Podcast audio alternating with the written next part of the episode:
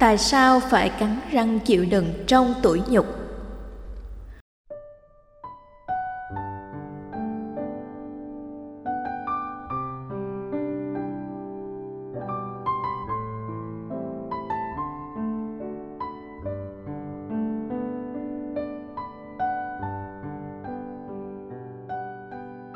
Bạch thầy, con đang ở trạng thái trầm cảm và suy sụp nặng nề.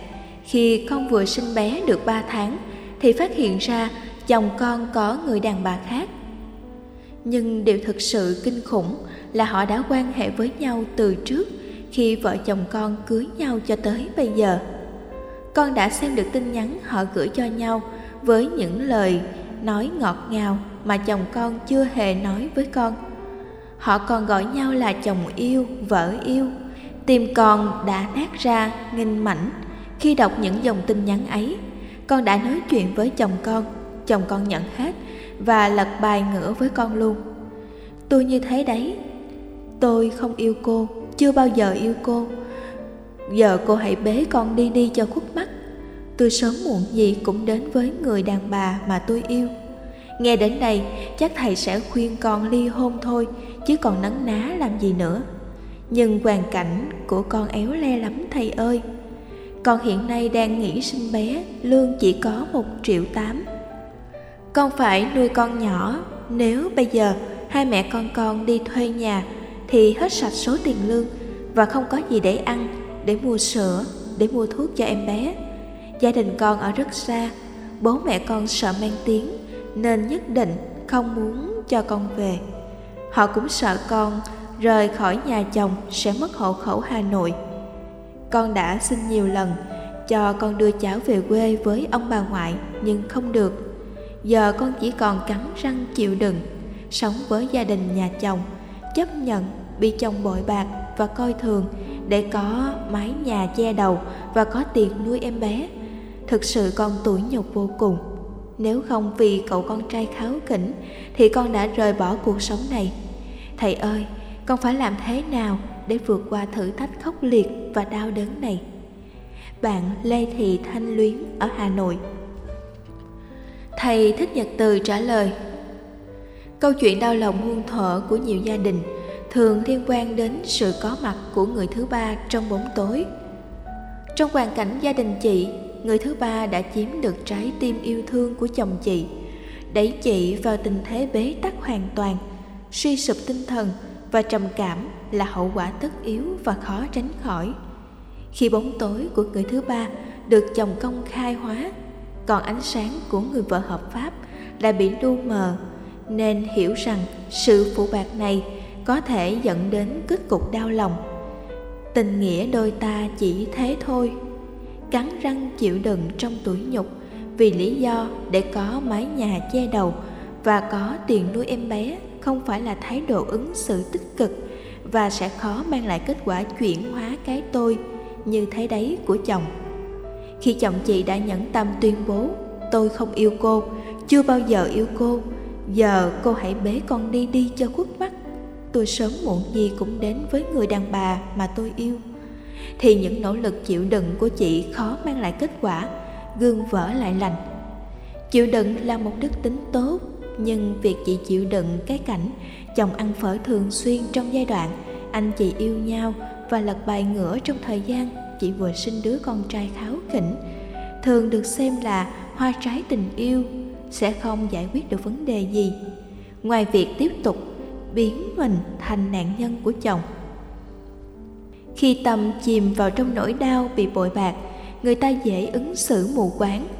Ý định rời bỏ cuộc sống này là điều tiêu cực nhất mà chị nên tránh bằng mọi giá. Hãy biến sự chịu đựng thành cơ hội làm mới cuộc đời của chồng.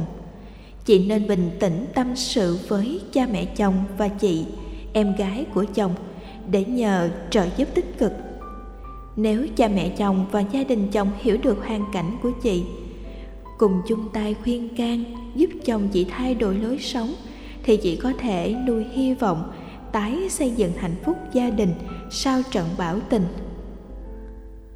Nếu gia đình chồng đứng về phía chồng một cách mù quáng, thì dù chị có hoàn cảnh éo le về kinh tế hoặc bố mẹ sợ mang tiếng, có con gái không hạnh phúc trong hôn nhân, đến đâu thì chỉ cần mạnh dạn nhận chân rằng người mà chị đầu gối tay ấp không phải là điểm tựa của hạnh phúc và bình an.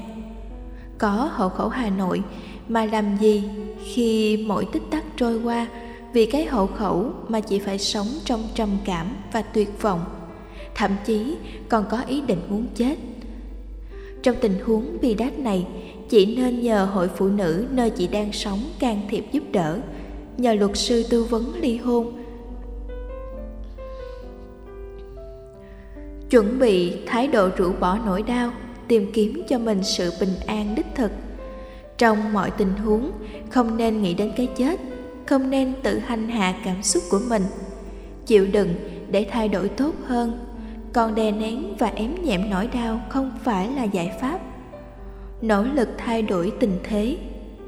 Trước khi đi đến quyết định ly dị, mặc dù chị không muốn thế vì hoàn cảnh khó khăn, cha mẹ ruột không ủng hộ, chị hãy tận dụng cơ hội của sự kham nhẫn, nỗ lực thay đổi tính khí như thế đấy của chồng thêm một vài lần cuối. Chị hãy nhớ lại giai đoạn hai anh chị mới yêu nhau. Trong lúc chị mang thai, giai đoạn sinh con, để đánh giá tình yêu của chồng dành cho chị, hãy đặt giả thuyết sự thay đổi mối quan tâm từ vợ sang người tình có phải do sự vụng về trong tình yêu của chị? Nếu câu trả lời là đúng thì việc nhìn lại chính mình sẽ giúp chị khắc phục hoàn cảnh và giúp chồng bỏ được thói ăn phở. Thường, những cô tình nhân sẽ hơn người vợ về tuổi tác, trẻ trung hơn, thể hình hấp dẫn hơn, tâm lý vui tươi, nhí nhảnh và lối sống quyến rũ đàn ông hơn.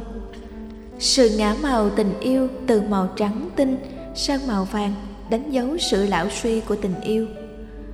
Nếu sự phản bội của chồng vì những lý do vừa nêu thì việc chăm sóc bản thân tạo cho mình sự rực rỡ, gợi cảm, đổi mới mình hàng ngày sẽ giúp chồng đánh giá tích cực về nhu cầu ăn cơm tại nhà vừa ngon, vừa rẻ, vừa an toàn.